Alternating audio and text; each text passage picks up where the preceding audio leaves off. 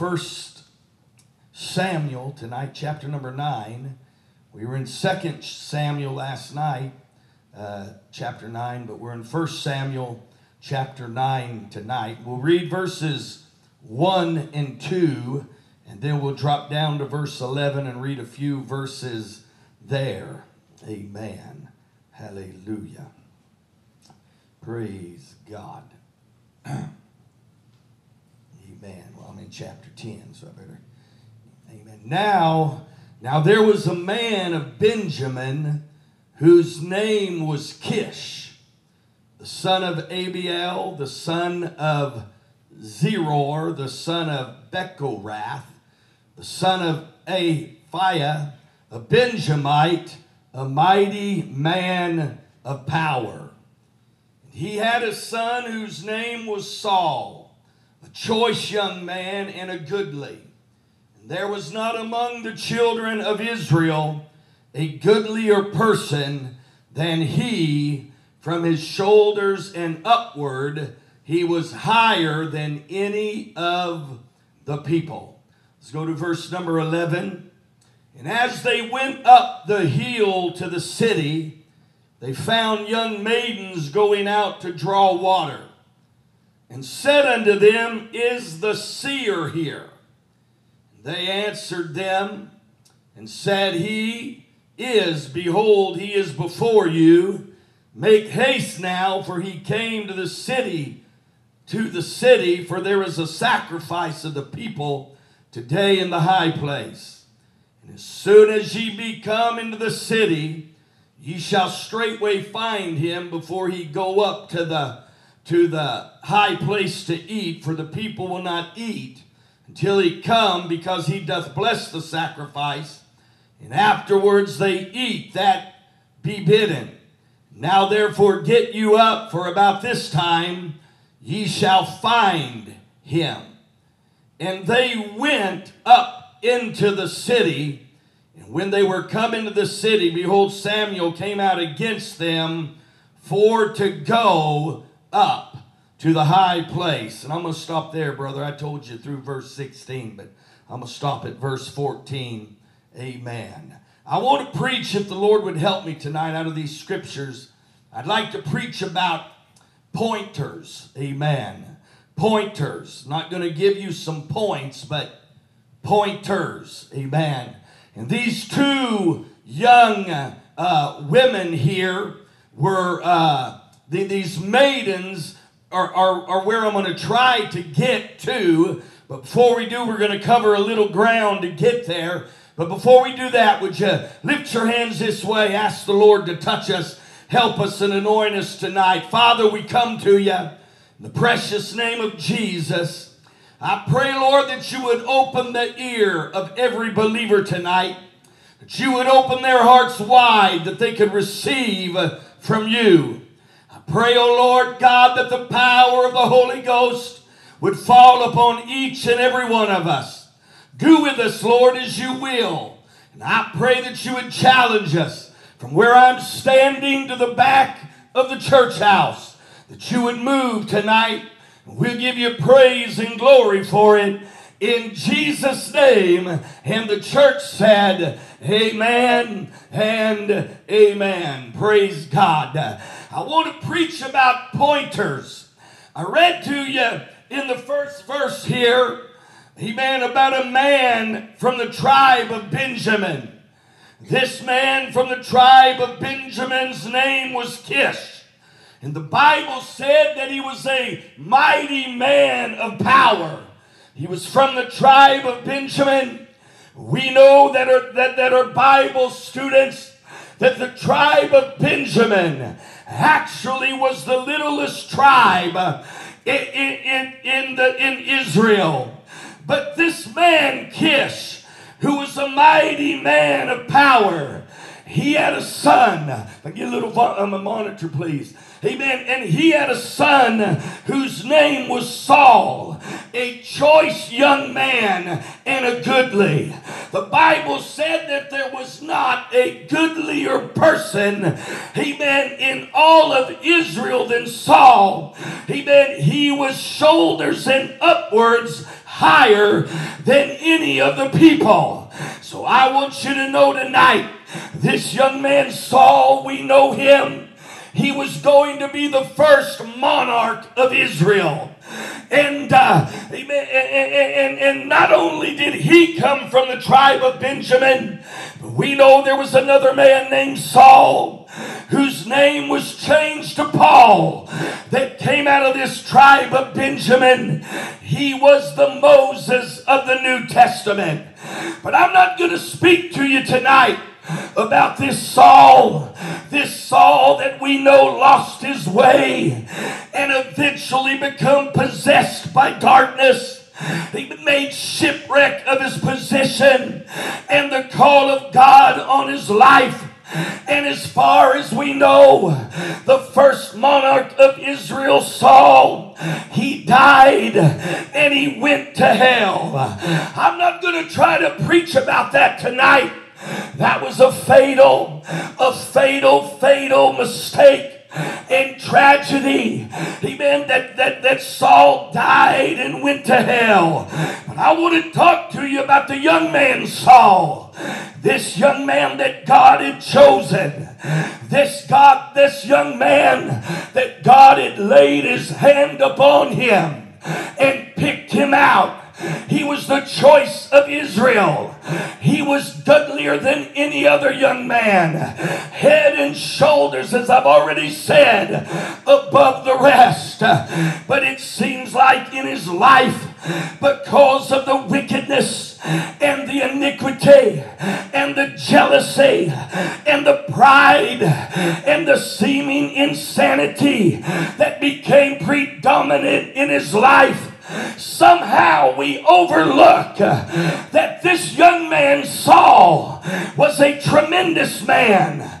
He was called, he was handpicked by God, he was chosen of God. Somehow in his story, we overlook his tremendous abilities. We fail to recognize his military prowess. We look over some of the exploits, Brother Sullivan, that Saul did himself. I want to tell you tonight I want us to look at the young man Saul. The intent of God was for him to reign on a throne. The intent of God was for him to be king and the favor and the blessings of Jehovah to be upon his kingdom. But he messed that up. We understand that. And I want to tell you tonight the same intentions that God had for him to be a king. He's got the same intentions for you tonight. He wants you to be a king and a priest. He Amen. Before your God. Listen to me. He Amen. As far as God's concerned, He wants you to set and to rule and reign. The, the price that Jesus paid on that old rugged tree. He Amen. Paid the price that every one of us could be destined to go to that city that the pastor was singing to us about just a few moments ago when John the Baptist was standing waist high in the Jordan. He watched as Jesus, amen, made his appearance. You know what John the Baptist said? He pointed to the Christ and he said, Behold the Lamb of God that cometh to take away the sins of all the world. That was a blanket statement. That was a statement that would cover all of humanity. Whosoever will.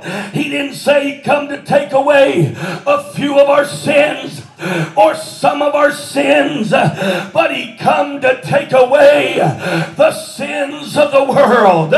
Peter said it like this in Second Peter, the Lord is not slack concerning his promise, as some men count slackness, but is long suffering to usward, not willing that any should perish, but that all should come to repentance. I want to tell you, I believe tonight that there is room in heaven for every single solitary soul that has ever been born. I believe it was God's intent for every soul that was ever to be born to make it to that city. I don't think there's a single solitary desire in heaven that one soul would die lost and go to hell. Are you hearing me?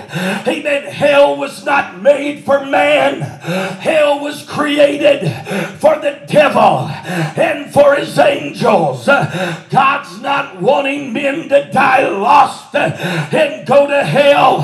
He's destined there's a place uh, if they make the right choice uh, and they're willing uh, and they're obedient, they can eat the good of the land. Y'all here tonight? Praise God. Oh, hallelujah.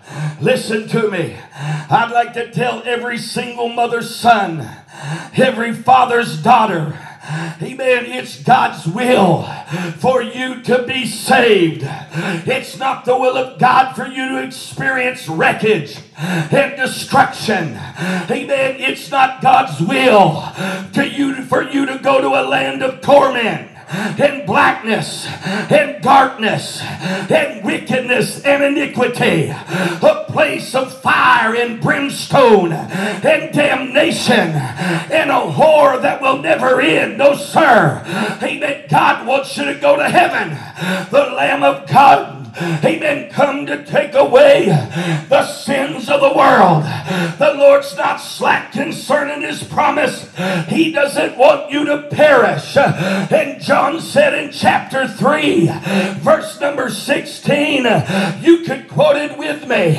For God so loved the world that he gave his only begotten Son, that whosoever believeth in him should not perish, but have life life everlasting. I want to tell you, God loved Nineveh as wicked as Nineveh was in the time of Jonah. He loved Nineveh because Nineveh was the world. And I come to tell you tonight, He still loves the Jew, He loves the Assyrian, He loves the Swedes and the Dutch and the Belgians, He loves the Norwegians, the the Japs, the Chinese, the French. He loves the Spaniard, the Portuguese, the Brazilian, the Italian, the Swiss, the Austrian.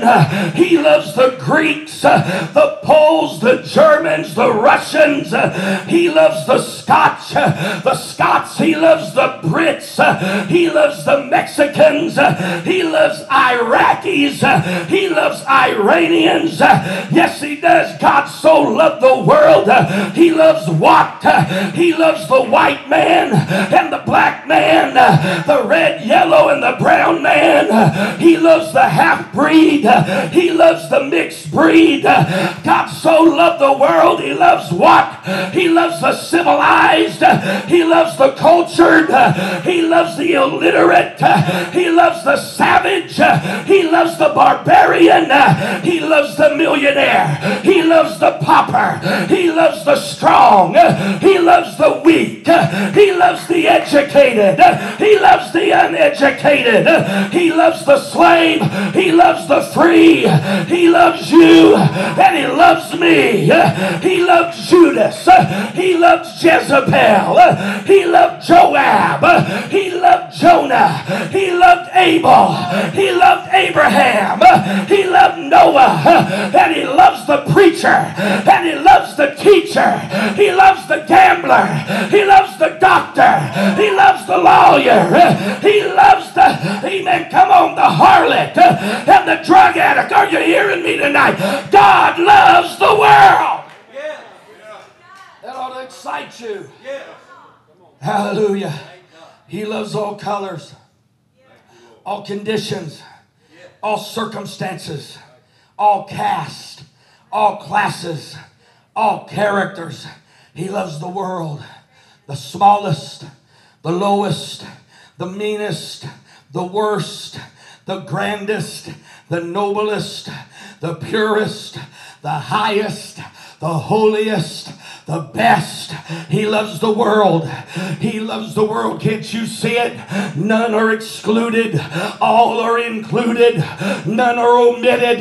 None are overlooked. God so loved the world. Amen. A world of angels, no. A world of saints, no. Amen. A world of sinners, no. Amen. Paul said, For when we were yet without strength, in due time Christ died for the ungodly ungodly. For scarcely for a righteous man will one die, yet peradventure for a man some would even dare to die. But God commendeth his look toward us, in that while we were yet sinners, he died for us because he loved us. Come on here. I'm glad God loved me. I'm glad he shed his love abroad in my heart tonight. Hallelujah. I'm here to tell you tonight God loved the world. Amen. He didn't create hell for mankind, He created hell for the devil and his angels and those that reject the plan of salvation. They choose hell. When I think how much God loves the world, and I feel the weight and the responsibility of a lost world upon my shoulders. Amen. Woe is me if I preach not the gospel. Woe is me if I don't go into all the world and preach the gospel. Go ye. You know what that means? That doesn't mean go, Brother Eddie or go, Brother Corey. It means go ye, you go, and you preach the gospel because God so loved the world, He wants them to know that there is a better way. I wish somebody would help me preach. Amen. I don't be like those, amen, those four lepers, amen, were, who were hiding. They were eating, drinking, and hiding, amen, till finally, amen, they said, We're doing evil here. We need to go tell them, amen, there's food to spare. Come on, somebody. Amen. Why sit we here till we die? I'm trying to preach to you, church. For too long we've sat on the pew. Amen. Come on now. We've sung the songs of Zion. We have listened to preaching. We have come to Sunday school. We have come to Sunday night service. We have come to revival.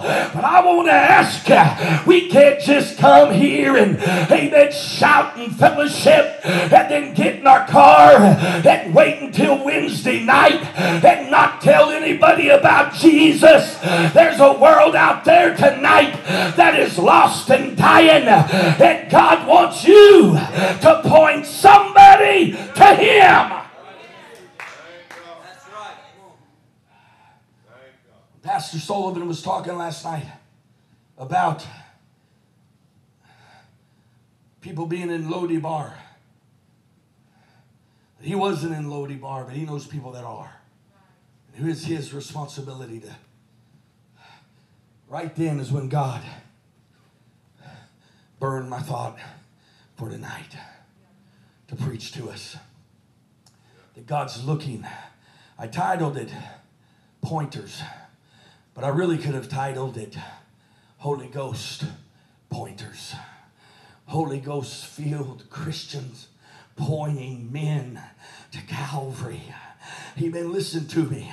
When I feel the weight amen, of the lost upon my shoulders in a world that we are commissioned to win. I found out that in the church of Jesus Christ, the things that are important to us are not as important to God.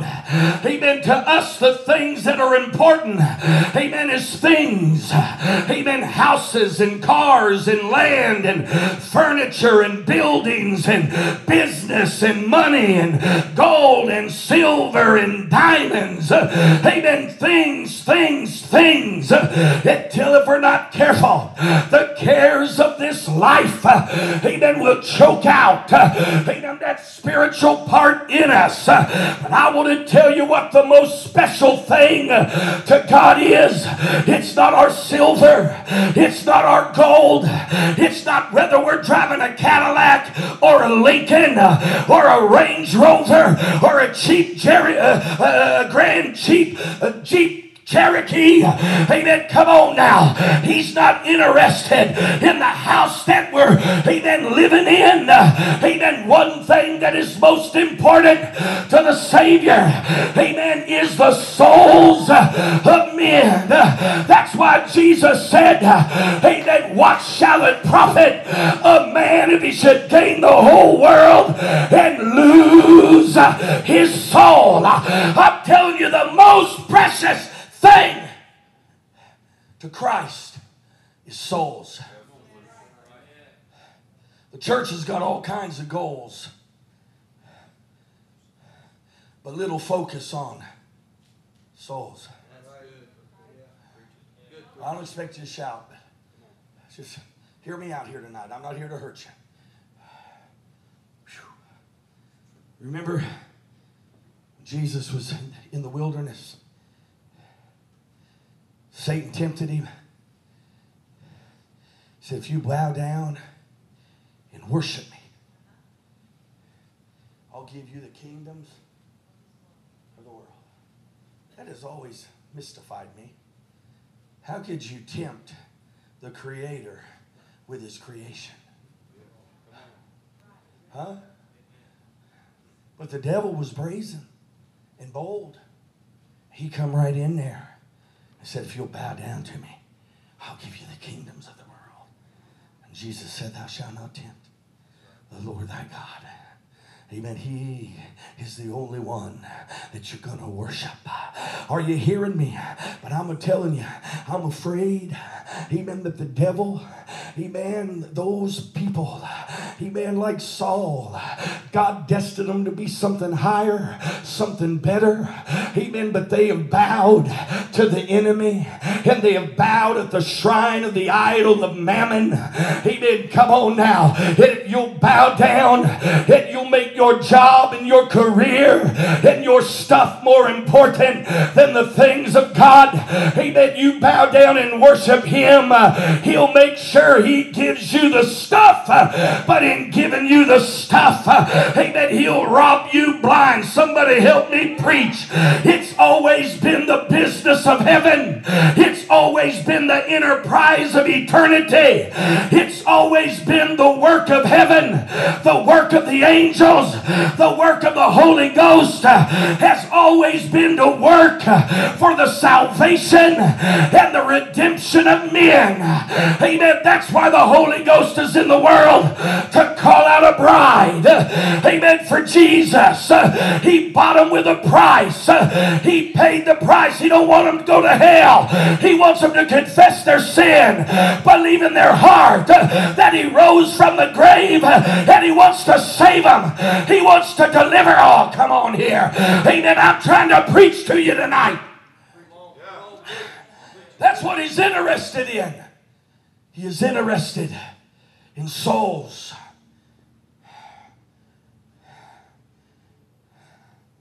In our day,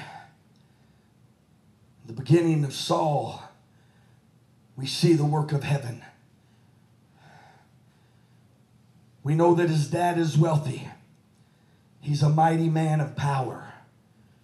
He's lost beast of burden, donkeys, mules. And he sends Saul, Brother Eddie, and his servant out to find the mules. You can preach this a lot of different ways. I preached one time, he was looking for mules and he found a monarchy. I'm not preaching that way tonight, though. He was searching for mules. We are living in a world that that's a picture of lost humanity. Amen. Man that is lost, man that doesn't know Jesus, they're searching. There's a void in their life. There is a hole in their heart. Amen. No matter if they have gold and silver and fine clothes and all kinds of jewelry and a big home and a nice car, if they don't have Jesus, there's a void in their heart. There's something, amen, in them that they're looking for. And that's why many of the rich and famous, amen, wind up on cocaine because cocaine is a drug, amen, that they say a man that was addicted to it in California that owned about 13 karate studios. He had back in the 80s like a $2,000, I don't know if it was a day or a week habit. He told me that cocaine was the drug that was the nearest uh, of all the drugs that he took. Amen. That made him feel like when he really got saved and got delivered, uh, he said if there was a drug that was close to that, it was cocaine. Amen. What am I trying to tell you? I'm not trying to tell you to snort cocaine. I'm trying to tell you you can have money, you can have wealth, you can have everything this world has to offer. But if you don't have Jesus, you're going to be void, that you're going to turn to something that'll numb your pain, that'll silence the voices. Oh, I wish I could preach, amen, like I feel it tonight. If the Rolling Stones ever sung a song that made sense, it's when they sung, I can't get no satisfaction. They had popularity, they had number one hits, they had platinum albums, amen. They had money, they had women, they had wine, they had drugs, but they weren't satisfied because they didn't have Jesus. And I'm telling you, we walk by people every day.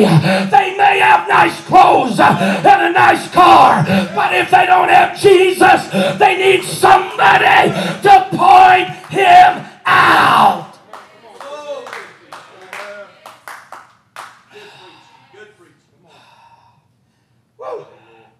I know we as saints, we understand man lost something in the fall. Fellowship was broken. Man was broken. We understand the world is searching. We know the awful declension that has been brought into our world because of the fall. It's beyond description.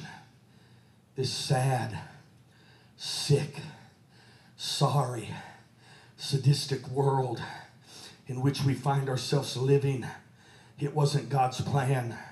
It wasn't God's work. It wasn't God's doing. All the drugs and the drunkenness and the hell and the sickness and the disease and the filth and the corruption and the pitiful conditions and the perversion and the confusion. Amen. It wasn't God's plan. Amen. Sin is to blame. Did you hear me? Sin.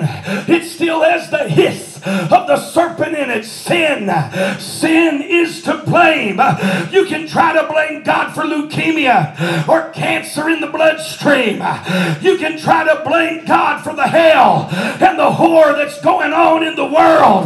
But the Bible says a lie. The devil is a liar. The Bible said that the devil comes to kill, to steal, and to destroy. Amen. That's hell's manifesto. He wants to rape. He wants to plunder. He wants to ravage. He wants to destroy. But heaven's manifesto, amen, for this purpose was the Son of God made manifest that he might destroy the works of the devil. Come on here. I want to tell you, it may seem like this world is going to the dogs, but it's not going to get there. Jesus is going to rapture his church. Amen. Then seven years later, he's coming back in great power and great glory, and he's going to rule with a rod of iron. Hallelujah. I want to be ready when Jesus comes.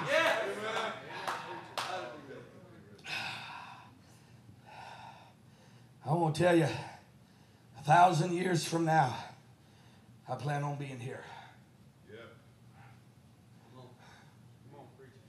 You ought to be. I plan on being here.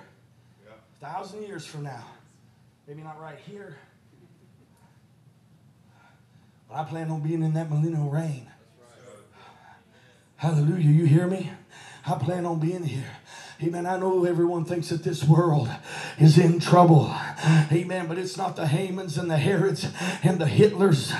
Amen. And the Husseins of this world. Amen. That are going to inherit the world. It's the meek shall inherit the earth. I know they think we're crazy. Come to church on a Friday night.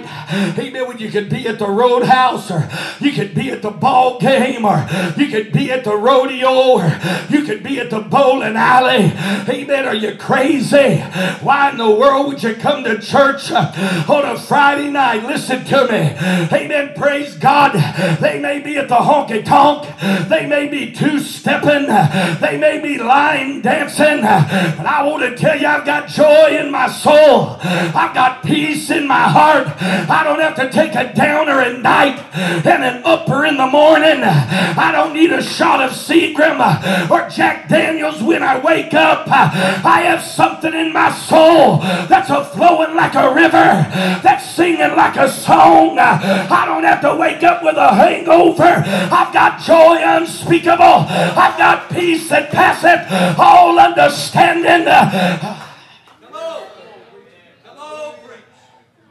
But tonight, while we are in church on a Friday night, there are masses right here in Foley,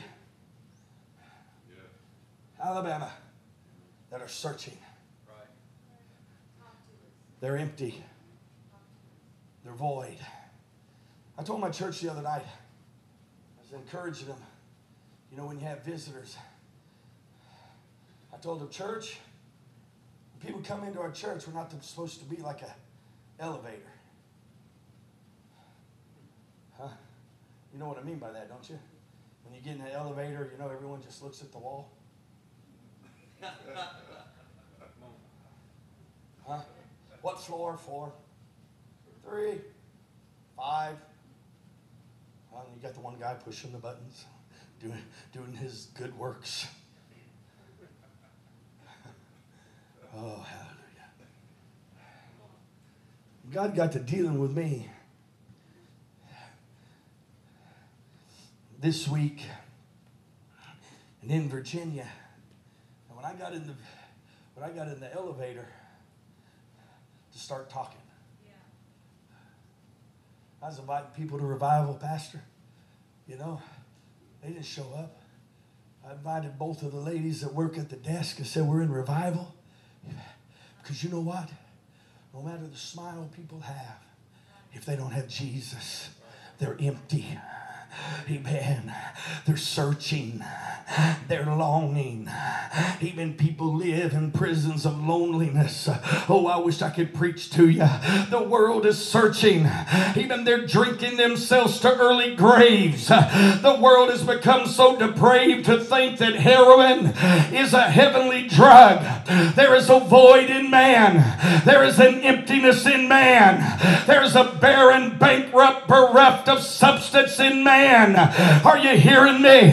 Sinners don't think straight. I'm not saying they're crazy. I'm not saying that they're illiterate or they're ignorant, but a sinner cannot think straight. Amen. They walk in darkness. They live in darkness. They think in darkness because Satan is their master. Amen. What am I trying to tell you? That's why we need a revival where we get filled with the Holy Ghost. How many believe in the baptism of the Holy Ghost? How many believe in the baptism of the Holy Ghost with the evidence of speaking in other tongues? How many believe in the baptism of the Holy Ghost that He'll give us boldness? When the Holy Ghost comes upon us, He'll give us power. He'll give us dynamite power. He'll give us dynamite authority. Amen, brother. When we get full of the Holy Ghost, it's not to let our light be hid under a bushel somewhere. It's to let it shine. It's to point somebody to Jesus. That's right. Oh, I hope I ain't killing you. Whew. that void in man, that emptiness in man, that barren, bankrupt heart of man.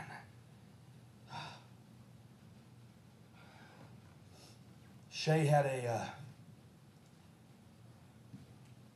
planned a get together on Mother's Day for her 93 year old grandmother. One of my dear friends was there. He's a, he's a backslid holiness preacher. She's a lot younger than me. We got to talking, man. He was showing me everything. He had all kinds of stuff. I almost offended him. I said, Jace, how you getting all this stuff? You selling drugs or something? He said, if I knew you didn't love me, he said, I'd have got offended. I mean, I didn't think he was selling drugs, but I mean, I mean, he had, so he had guns. He, I mean, he's like a one-armed Rambo. Amen. Militia, I'm talking, man, he had weapons like Lord have mercy. I probably I don't know I need to be saying that. I just won't say his last name. They won't know who I'm talking about. But anyway, amen. When I was talking to him, man, he's showing me all the stuff he had. Here I'm just old holiness preacher. I don't have all that stuff.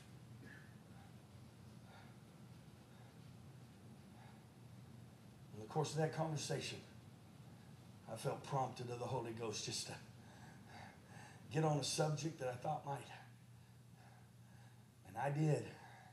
And immediately, man, he, he T, T, T, get off that. Get, hey, hey, you can talk about anything, talk about anything, talk, talk about Jesus, talk about love, talk, but don't get on that. Amen. But I was trying to point to him. Even then I talked to, I said, Jace, you know, Jesus is the answer. You know, your failure's not final. Amen. He can forgive you. He can help you get up. Come on now. Amen. I'm not going to work out his life for him, but I want to tell you, he hadn't went too far. Amen. That God's grace couldn't find him. That God's grace couldn't save him. Amen. Are you hearing me? I'm, I'm getting ready to, to try to wind this thing up. When I read this story, the narrative of this story, Saul and his servant really put a bookmark on that. His the servant was a pointer too. He knew there was a prophet. He knew he was in Ramah. He had heard of Samuel. But as far as I see, Brother Eddie, you could correct me after church me and you. But as, but as far as I see, it seems like Saul didn't know anything about Samuel. He was totally void. His dad was a man of power in Benjamin, had might, had wealth, had money, but Saul knew nothing of Samuel. I'm going to tell you a world that is out there and they're searching and they are longing and they are groping and they are staggering like drunk men. There are people, I would say, near this church house, right here, that know nothing of Jesus.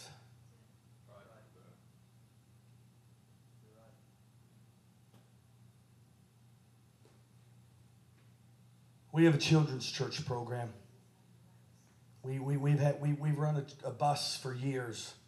My wife, if we didn't have workers, Shay will get on that bus. She'll knock on doors. She works on that stuff probably a lot harder than me.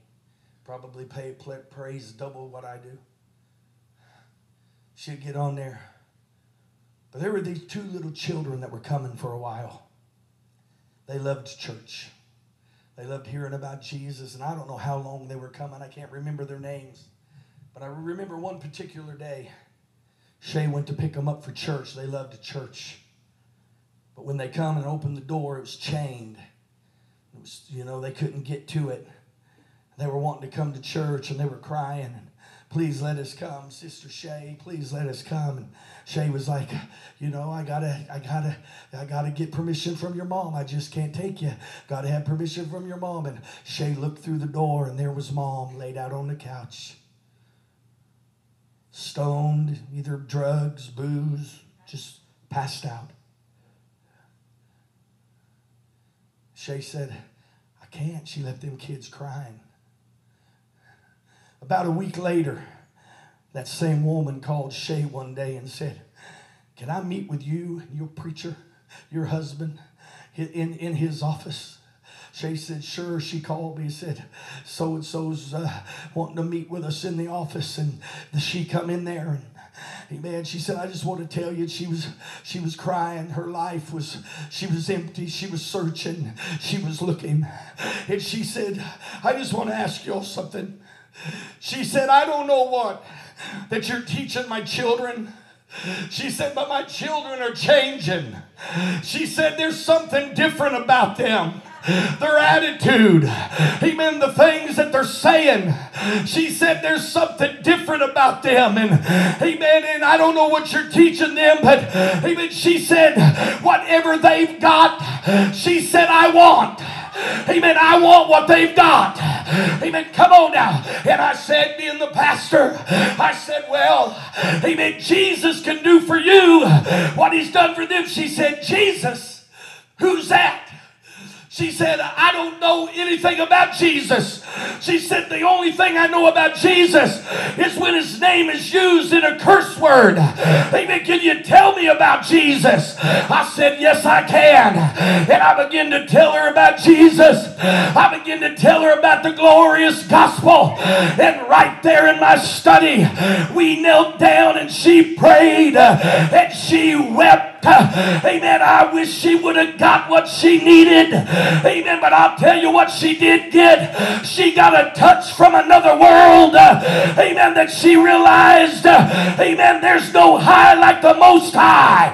Amen. Come on now.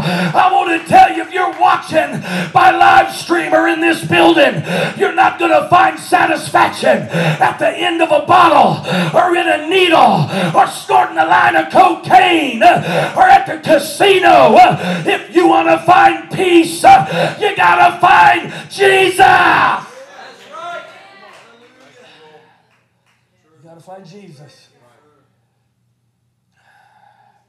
You got to find Jesus. Save you thinking of a song.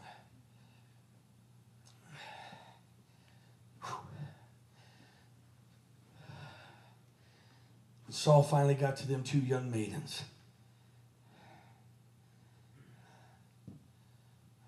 Now, I don't know who they were, why they were there, but they were pointers. They knew where Samuel was, they knew where he had been, where he was coming. They knew Samuel. Two young maidens. I don't know. I don't know why they were there. They might have been there because that tall, strikingly handsome, head and shoulders above every man, Saul. They were like, I ain't never seen a man like that. I don't know why they were there. They may have just been going to the well, doing their everyday duty. But I'm going to tell you, when that hungry soul said, Where's Samuel? They knew right where Samuel was.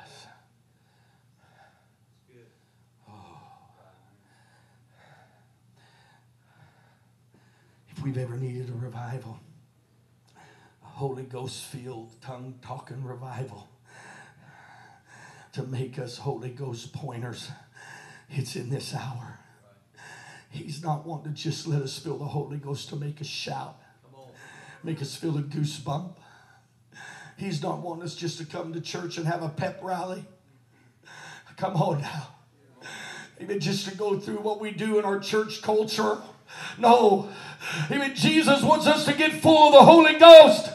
Even that we can point somebody out, even to, to Jesus. And also, and it shall come to pass afterward. Amen. That I will pour out of my flesh upon all, I will pour out of my spirit upon all flesh, and also upon my servants and my handmaidens. In those days will I pour out of my spirit. Jesus said, Howbeit, when he, the Spirit of truth, is come, he will guide you into all truth.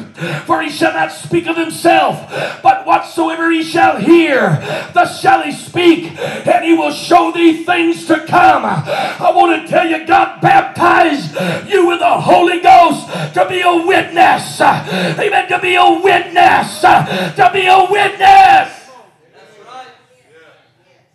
And it's high treason against heaven for us to be commissioned by the captain of our salvation and never tell anybody about him. You say, Preacher, you're hurting my feelings. I'm not trying to. But it may be that your feelings need to be hurt. Come on, Sister Boyd. You've probably heard this story about a deaf and dumb boy from birth. His schoolmates cruelly nicknamed him Dummy. And that name stuck with him all of his life. But he went to a church that was able to reach the handicapped in his condition. And he got saved. He genuinely got born again. He got saved. He got baptized with the Holy Ghost. Yeah. He was set on fire. And it was all about winning souls. So he had someone build him a little wooden cross. He would stand at the intersection the little Church of God church, I believe it was, that he would, was attending. And his cars would go by, or as they would stop at that red light, he would point to the cross on the church, and then he would point at his heart, and then he would point to heaven. Yeah.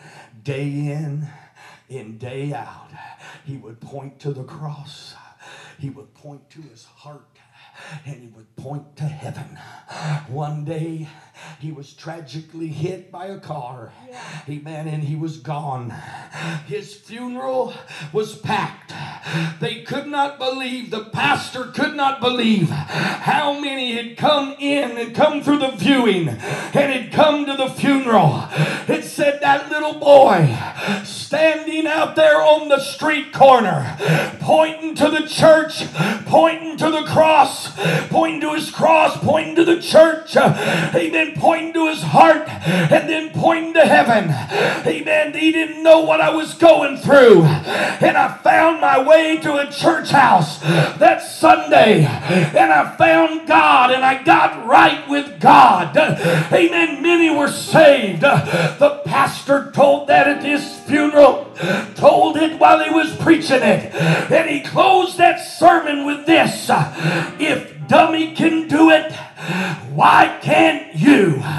Amen. Come on now. If a little deaf and dumb boy found a way to point men to Jesus, don't you think we that can hear and see and speak and reach, don't you think we can point somebody to Jesus?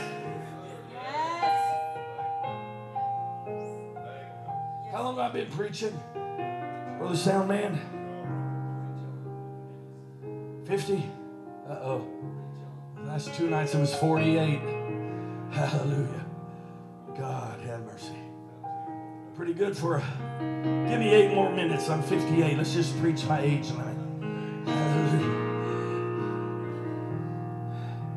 Have I told the story about our neighbor? Shay. I told you my son, well, my wife is a, I, I say it unabashedly and unashamed. She, she, she's a, she's a soul winner. She's a prayer warrior. I try. She is. Don't matter how broken, how no matter how messed up their lives are. She's she's she's got people right now, man, that their lives are in a mess. She works with them. But listen to me here. Our neighbor, we moved in the house in 1998. My girls at that time, Dara was here last night, but her older sister's like 13 months older than her. They always look like twins. Dara's taller, you know that. So Dara was almost her height. Shay always dressed them alike when they were little. They always looked like the two little twins. They'd go out in the front yard and play, and our neighbor, Mr. Perry, I gotta hurry. He'd come out and lean on his old Ford Ranger and smoke a cigarette and just just watch my girls play. It made Shay uneasy. She said, Tracy, every time we go out, he's out there and he's just looking at us. Said, he's just, I said, oh, that's all right. You know, I've checked around Mr. Perry. Andrew, and he's just a hermit. And he's probably just smoking a cigarette.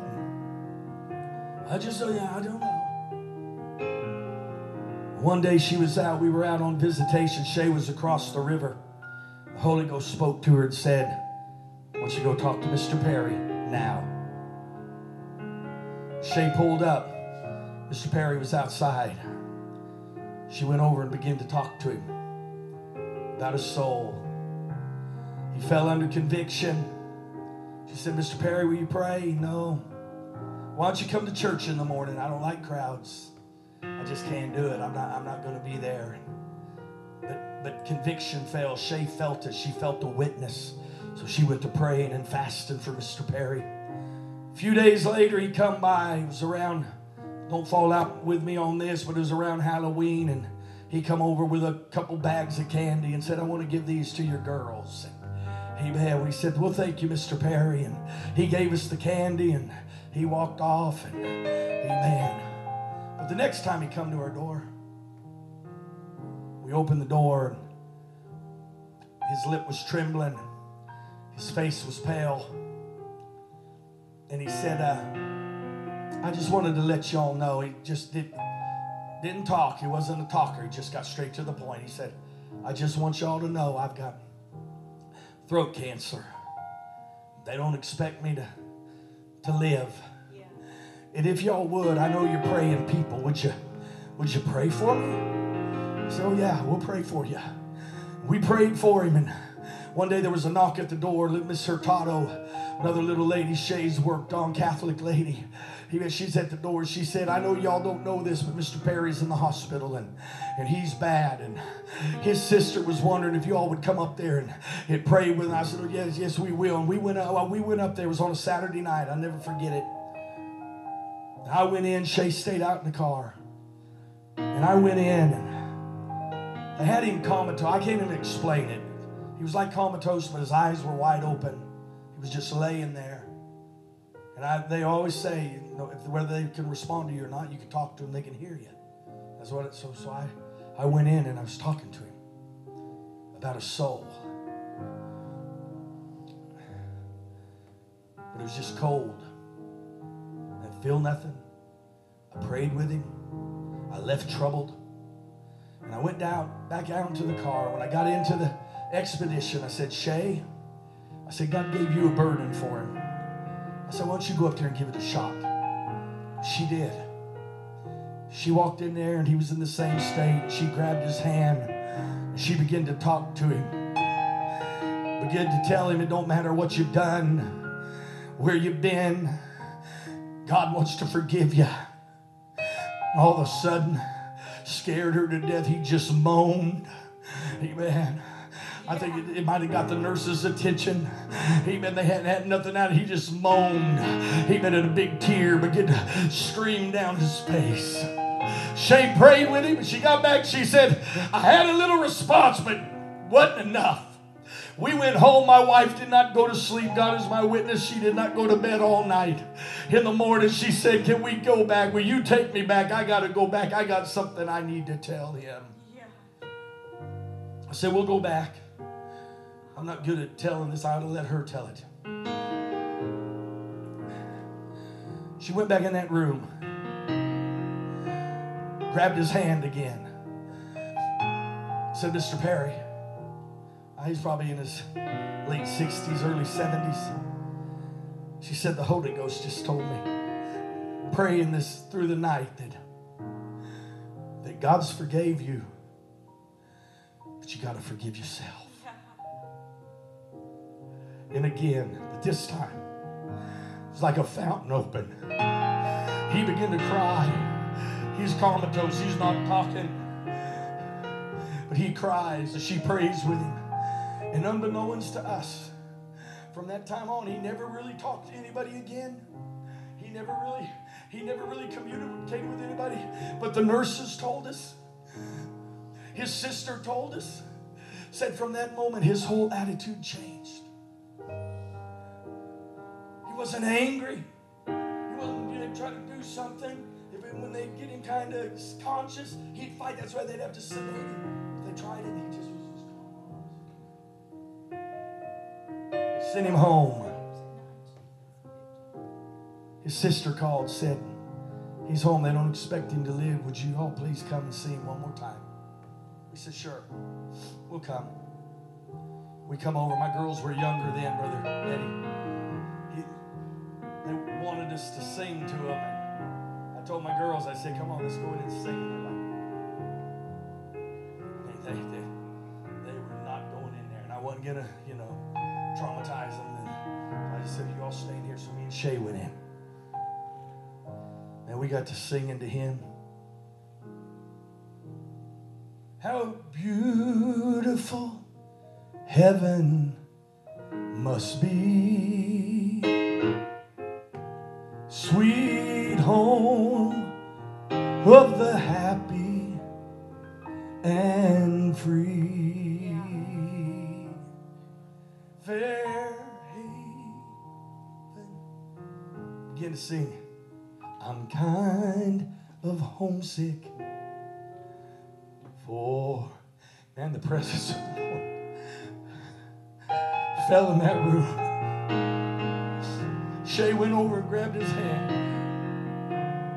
tears trickling in his eyes. She said, Mr. Perry, she said, if you feel like the Lord saved you, she had done it several times uh, in the hospital, squeezed my hand, there was no response.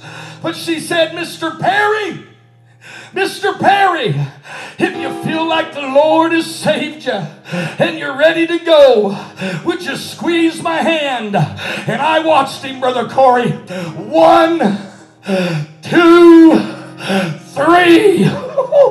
Amen. What am I trying to tell you?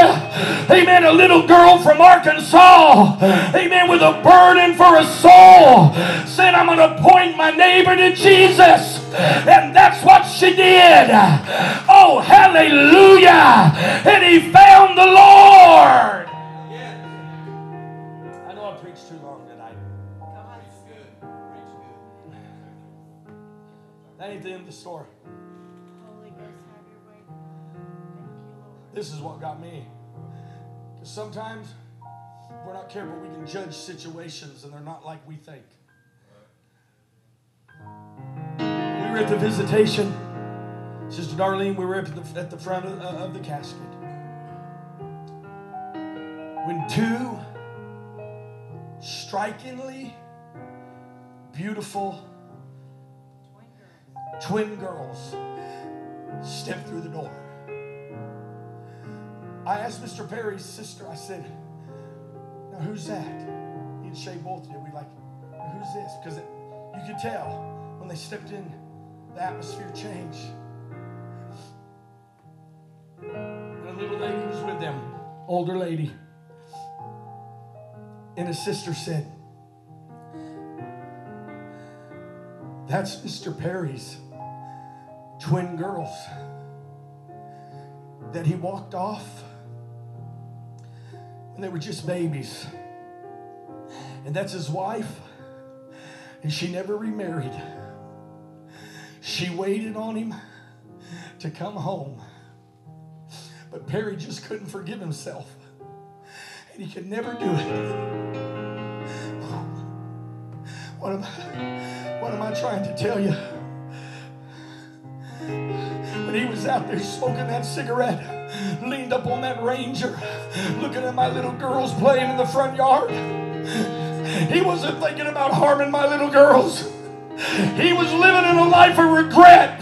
And I could have, and I should have, and I would have, and I wish I would have. But look at me here. Look, I'm broken and I'm bankrupt and I'm empty and I'm void.